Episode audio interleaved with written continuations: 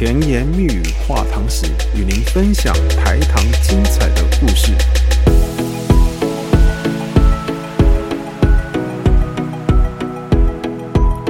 Hello，大家好，我是轩豪，欢迎您收听《甜言蜜语话糖史》第八集的播出。今天我们的播出时间是二月七号，距离过年呢还有两天的时间，在此向大家拜个早年。祝各位听众朋友新春如意，龙年行大运。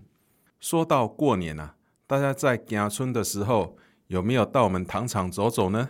如果没有，我倒是想推荐西湖糖厂给大家，因为现在的西湖糖厂是最早取得环境教育认证的糖厂，也是中部地区糖业历史文化、观光休憩兼备的糖厂。来西湖糖厂可以看一看百年历史的西湖糖厂五分车站，搭国宝级三四六号蒸汽五分车，参观蒸汽火车展示馆、文物馆等。若您有兴趣，欢迎您上台糖公司的官网查询相关的资讯。而这一集我们要讲的是西湖糖厂。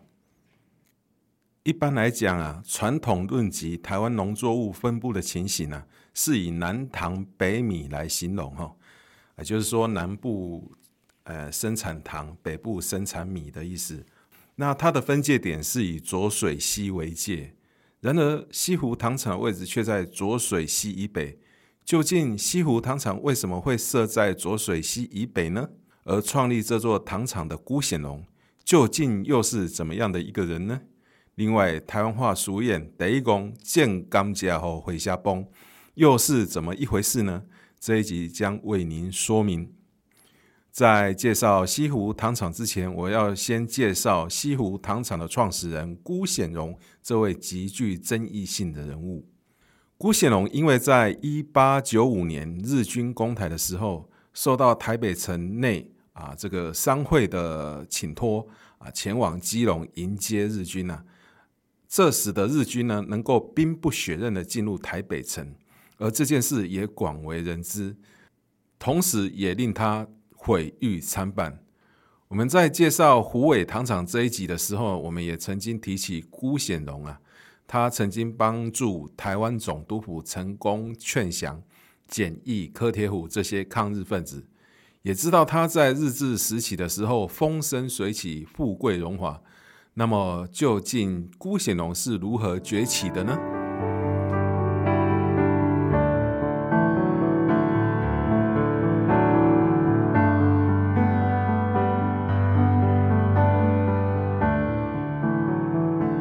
显龙生于一八六六年，鹿港人。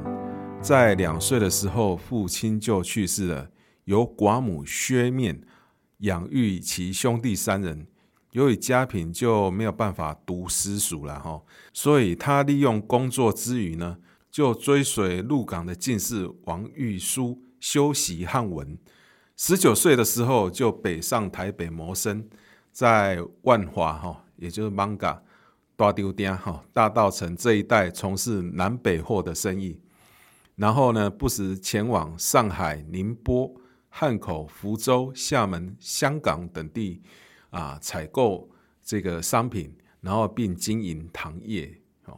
二十二岁的时候，他帮助清廷啊平定施九段之乱，然后招明良民有功，获得五品的军功。二十五岁的时候娶妻成孝哈，那二十六岁的时候，他前往上海、宁波贩卖基隆的煤炭。二十八岁，也就是在一八九四年的时候，他跟清廷的南洋大臣张之洞签订了购煤的合约。后来因为甲午战败嘛，台湾割让给日本，这个契约就没有生效哈。一八九五年，也就是清廷割让台湾给日本的这一年台湾的士绅跟乡亲啊，拥戴巡抚唐景崧建立台湾民主国，来抗拒日本的接收。可惜台湾民主国的兵力抵挡不了日军的进逼，于是唐景崧便逃走回大陆。自此，台北城陷入了无政府的状态。啊，原本应该抵挡日军的这个义勇兵啊，却四处在台北城内打劫。然后这让台北城内的商人就开始恐慌啊，于是便集会起来商议要怎么办。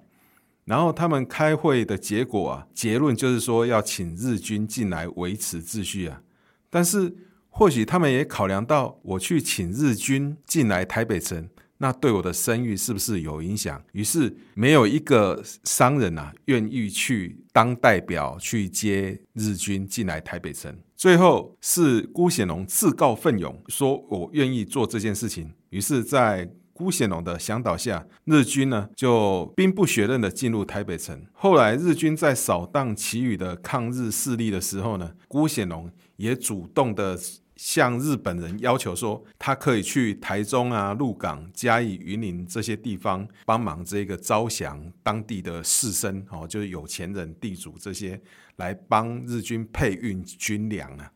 我在想，或许是因为辜显荣做过帮日军招安士绅之后，被台湾总督府要求去劝降简易、柯铁虎等武装抗日分子，也是理所当然的一件事吧。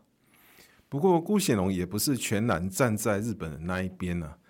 在日本人统治台湾的初期啊，因为言语的不通啊，士兵良莠不齐，常常发生这个虐民、骚扰妇女。抢夺财物，还有侵入住宅的这些犯罪行为，于是他和台北其他的这个士绅商人呢、就共同倡议设立保良局，来安抚百姓，保护良民。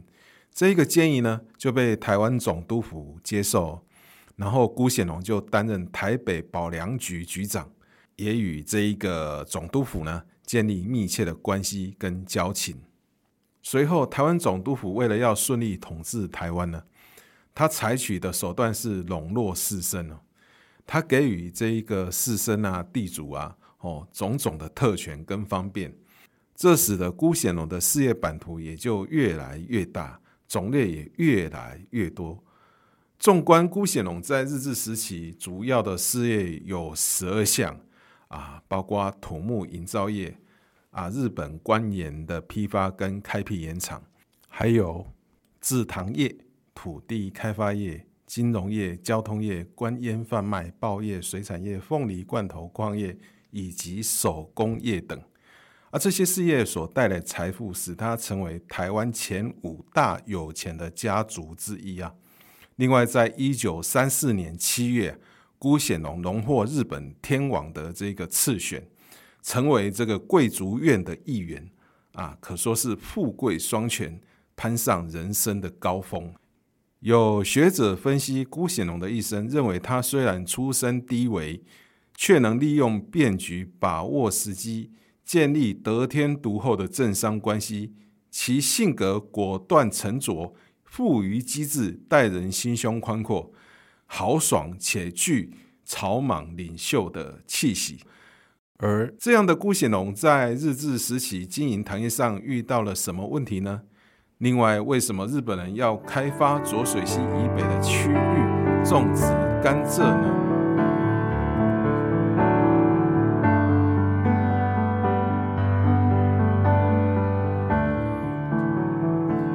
们知道，日治时期官方积极推动新式糖业。但是发展及扶植新式糖业需要广达上百甚至是千甲的土地来提供甘蔗的种植，那所需的资本呢，更是传统糖布的数十倍，非有雄厚的财力不可。再加上一九一零年以后啊，台湾南部的蔗作区已经饱和，因此台湾总督府将目光投向了浊水溪以北的彰化。及台中地区。然而，沙害与水患是彰化南区发展农业的障碍。于是，台湾总督府投入了整治，其防沙工程与水利建设，使得农业生产率大大的提升。再加上浊水溪堤防工程的完工，使得旧浊水溪成了断头河。光是浊水溪北岸的河川新生地啊，就高达了三千五百九十一甲之多。接着，台湾总督府于明治三十五年，也就是一九零二年的时候，发布了糖业奖励规则，奖励民众开垦官有地种植甘蔗。明治四十四年，也就是一九一一年的时候呢，官方又发布了《台湾官有森林原野预约卖渡规则》啊，鼓励个人或会社开垦官有的这个原野。大正十一年，也就是一九二二年的时候，日本劝业银行啊，正式来台经营土地开发、造林跟皮川水利的事业，同时呢，提供有意投资相关事业者必要的融资，在这些有利条件的加持下，浊水溪北岸有了广达五千甲以上的土地，成为清代以来台湾西部平原最广阔的新垦区，吸引了资本家竞相的投入，而这座的北境也使得这一大片的土地成为蔗糖产业的新兴区。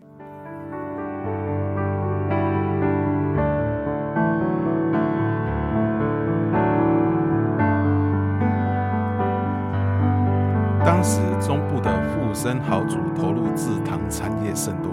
除了制糖是官方奖励的产业外，也与台湾总督府取消大租权这个制度有关。在清代，台湾实施大小租制度，当大租户将土地交由他人开垦时，会签订契约，严明土地开垦者定期交纳若干金钱给地主，这个钱就叫大租金。而比较有钱的人呢，就会到处收买租权，增加收入，这就所谓的大租权。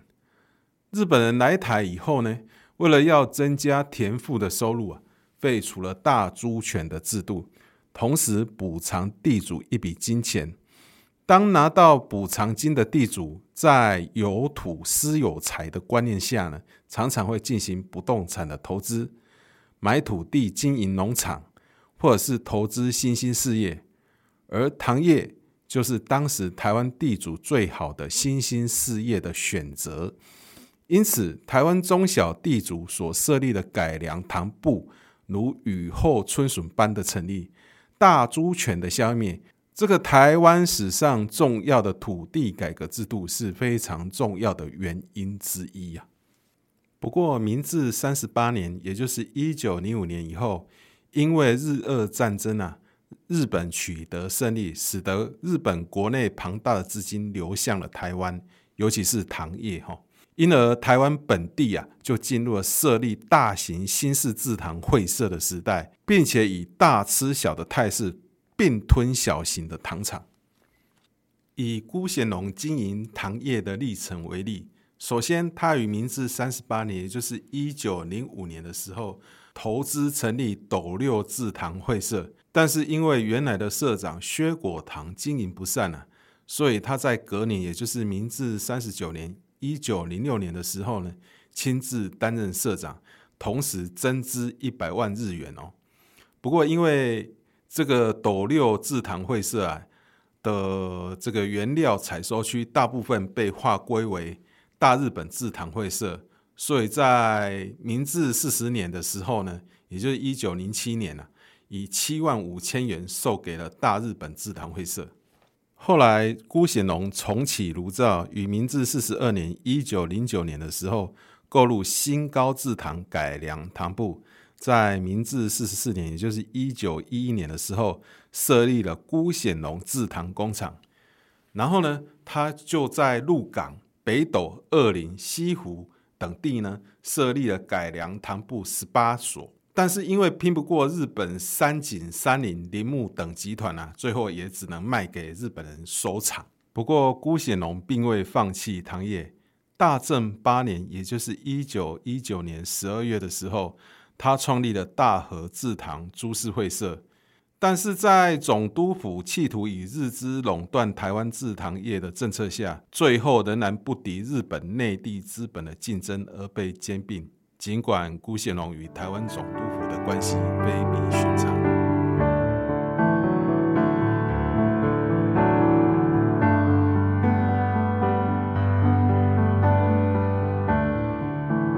大正九年，也就是一九二零年的时候呢。辜显荣的大和制糖与明治制糖合并，辜显荣成为监察人，并将大排沙、山形庄、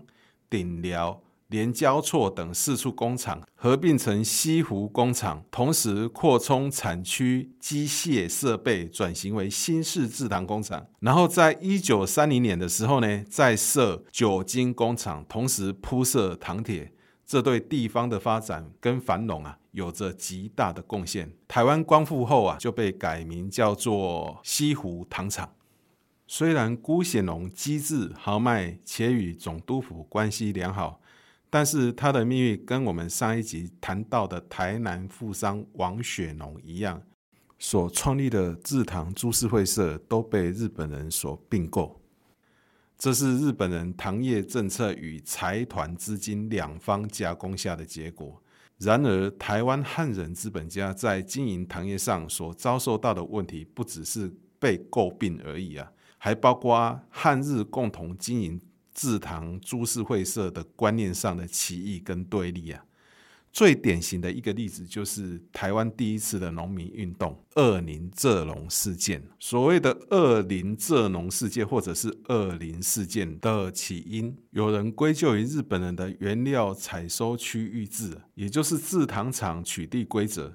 这个制度简单讲，就是当总督府核准你设立新式糖厂以后，他会划一块。这座种植的专属区域给这座新式糖厂作为原料采收区啊，专门供这一座新式糖厂啊制糖用哈。而在该专区啊种植甘蔗的蔗农也只能将甘蔗卖给这座新式糖厂使用，不得跨区自由买卖。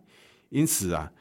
就衍生出一句俗谚，叫做“第一公见甘蔗后回家崩”啊。当时台湾五大家族之一的板桥林家，在浊水溪北岸的北斗郡西周庄设立了林本源制糖株式会社，也就是后来的西周糖厂。然后，它的原料采收区呢是在员林、北斗这二郡。由于当时会社的主控权，在台湾银行日本人的手中哦，所以内部常常有汉日对立的情形，因而造成内部的纷乱，致使啊订定过低的甘蔗收购价，导致蔗农的不满，于是呢就引发了二零事件，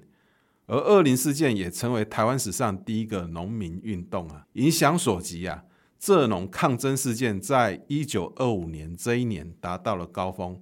当年一共发生十二件争议啊，人数高达五千两百九十人啊。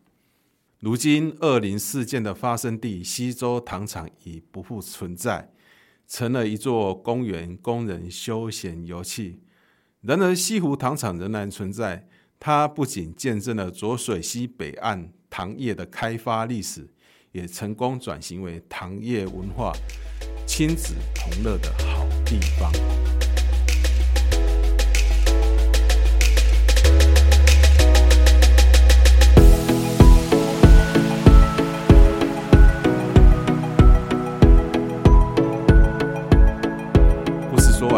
喜欢今天的故事吗？